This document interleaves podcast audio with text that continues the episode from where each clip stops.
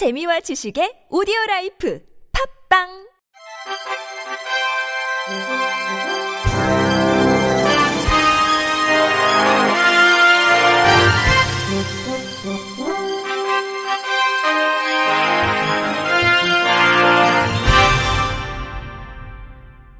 청취자 여러분 안녕하십니까? 2월 8일 목요일 KBIC 뉴스입니다.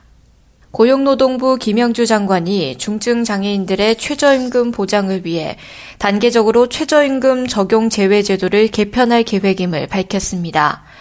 또 고용촉진기금을 활용해 중증장애인에게 적정 수준의 임금을 지급하는 방안도 마련할 방침입니다.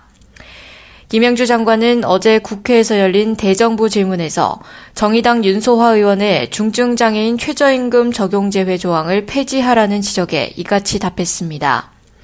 김 장관은 이어 농성하고 있는 전국장애인차별철폐연대를 포함한 장애인총연합회, 고용노동부가 TF를 구성해 최저임금을 논의하려고 한다고 강조했습니다.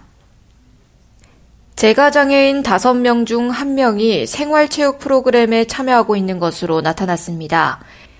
대한장애인체육회는 이 같은 내용이 담긴 2017 장애인 생활체육 실태조사 결과를 발표했습니다.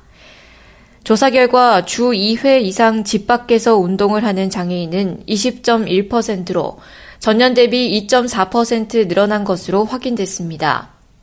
장애인체육회는 이번 조사 결과를 바탕으로 올해 장애인 생활체육 참여율을 21.2%까지 끌어올린다는 목표를 세우고 보다 적극적으로 장애인들을 생활체육 현장으로 유도한다는 계획입니다. 이를 위해 올해부터 시군구 기초단체 지역 장애인들도 생활체육 지도를 받을 수 있도록 장애인 생활체육 지도자를 기존 450명에서 577명으로 대폭 확대 배치합니다. 또한 지난해 1개소에서 시범 운영되던 장애인 체력 인증센터를 3개소로 늘릴 예정입니다. 광주장애인정책연대가 어제 2018 지방선거 대책본부를 꾸리고 본격적인 지방선거 대응에 나섰습니다. 지방선거 대책본부는 오는 6월 제7회 전국 동시지방선거를 앞두고 장애 당사자의 정치 참여 지원, 투표소 편의시설 설치 등 참정권 확보 투쟁을 위해 구성됐습니다. 지방선거 대책본부는 이날 현판식과 함께 정책개발분과, 정치참여분과, 참정권 확보분과, 운영지원분과의 조직을 구성하고 오는 3월 대규모 출범식을 개최할 예정입니다. 이어 장애인의 투표 동료를 위한 현수막 개첨, 투표소 장애인 편의시설 점검, 정당별 비례대표 득표권 확보 활동과 지방선거 광주지역 후보자들의 장애인 복지 관련 정책 공약 검토 및 의견 개진 활동을 전개할 계획입니다. 이인춘 광주장애인정책연대 상임대표는 선거대책본부가 출범해 장애계의 권익과 복지 향상을 위한 선거 대응 활동이 시작되고 63 지방선거를 통해 장애인 복지의 변화와 발전을 이룰 수 있기를 희망한다고 말했습니다. 한국장애인고용공단이 올해 장애학생 취업지원 사업을 본격 시행하고 장애학생 3,300명을 대상으로 다양한 취업지원 서비스를 제공합니다. 특히 올해부터는 고등학교 1학년 학생까지 서비스를 확대해 진로 설계 컨설팅과 취업 준비 프로그램 등 장애 학생이 교육 현장에서 노동 시장으로 수월하게 진입할 수 있도록 조기 지원에 나설 계획입니다. 공단은 지난 2013년부터 장애 학생 취업 지원 사업을 추진하고 있으며 현재까지 12,500여 명의 장애 학생에게 진로 설계 컨설팅 등의 서비스를 제공했습니다. 서울시가 장애인, 노약자 등 교통약자를 위해 통행 취약지역 위치정보가 표시된 지도를 제작합니다. 현재 토지정보상에 자동차 통행 불가능으로만 돼 있는 도로에 대한 현장조사를 벌여 왜 통행이 불가능한지까지 분석하고 이 자료를 포함해 통행 취약지역 위치정보가 표시된 지도를 구축한다는 계획입니다. 조사는 개별 공시지가 토지 특성 조사 시에 계단이나 축대로 막힌 도로, 막다른 도로 같이 통행이 불가능한 도로의 세부적인 현황을 함께 조사하게 됩니다.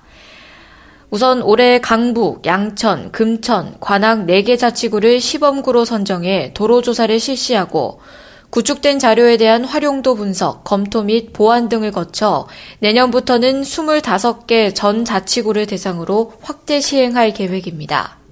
통행 취약지역 위치정보 지도는 오는 11월 서울 부동산 정보광장에 공개됩니다. 국가인권위원회가 정신장애인의 복지시설 이용금지 내용이 담긴 지자체 조례를 시정하라고 권고한 것에 대해 한국장애인인권포럼이 보도자료를 내고 환영을 표했습니다. 앞서 인권포럼 부설 장애인정책모니터링센터는 정신장애인의 복지시설 이용을 제한하거나 퇴장하도록 하는 조례 현황을 모니터링해 74곳 지방자치단체에서 정신장애인을 차별하는 조례 128건을 확인했습니다. 인권위는 이에 대해 정신장애인의 복지시설 이용을 제한하는 조례를 장애인 차별로 판단하고 해당 자치단체장과 의회 의장에게 해당 조항 삭제를 권고했습니다. 모니터링 센터는 국가인권위원회의 이번 권고를 크게 환영한다면서도 정신장애인의 공공시설 이용을 가로막는 자치법규는 모두 234건이라고 꼬집었습니다. 이어 정신장애인이라는 이유로 풀뿌리 민주주의의 실천 공간인 기초단체단체의 의회 방청을 금지하는 것은 어떠한 이유로도 정당화될 수 없다면서 모든 공공시설이 정신장애인의 이용 및 출입을 금지하는 자치법규가 일괄 개정되길 기대한다고 강조했습니다.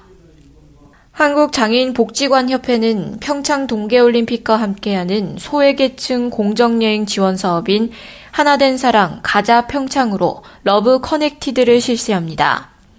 공정여행 지원 사업은 평창 동계올림픽 관람과 광원도 일대 지역 관광, 체험 프로그램을 진행해 장애인을 대상으로 여가문화 활동의 기회를 제공하기 위해 마련됐습니다.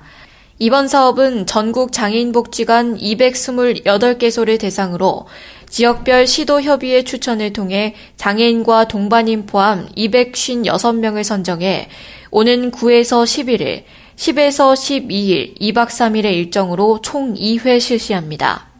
끝으로 날씨입니다. 추위가 한결 누그러졌습니다. 오늘 서울 기온이 엿새 만에 영상권을 회복했고 전국 대부분 지역도 영상 기온을 보이고 있습니다. 서울은 맑은 하늘과 함께 미세먼지 농도도 보통 수준을 보였습니다. 다만 저녁부터는 중서부 지방 일부와 경북 일부 지방에 미세먼지 농도가 나쁨 수준까지 오르는 곳도 있겠습니다. 내륙은 맑지만 제주에는 대설특보가 내려진 가운데 아직도 많은 눈이 내리고 있습니다. 오늘 낮까지 제주 산간에는 최고 7cm의 눈이 내리겠습니다. 내일은 평창올림픽 개막식이 열립니다. 다행히 혹한은 없을 것으로 예상되지만 밤부터 체감온도가 영하 10도 이하로 떨어질 것으로 전망돼 보온에 신경 쓰셔야겠습니다. 한파는 풀렸지만 전국 곳곳에 건조특보가 계속되고 있습니다. 화재 예방에도 주의하시길 바랍니다. 이상으로 2월 8일 목요일 KBRC 뉴스를 마칩니다. 지금까지 제작의 이창훈, 진행의 이정화였습니다. 고맙습니다. KBRC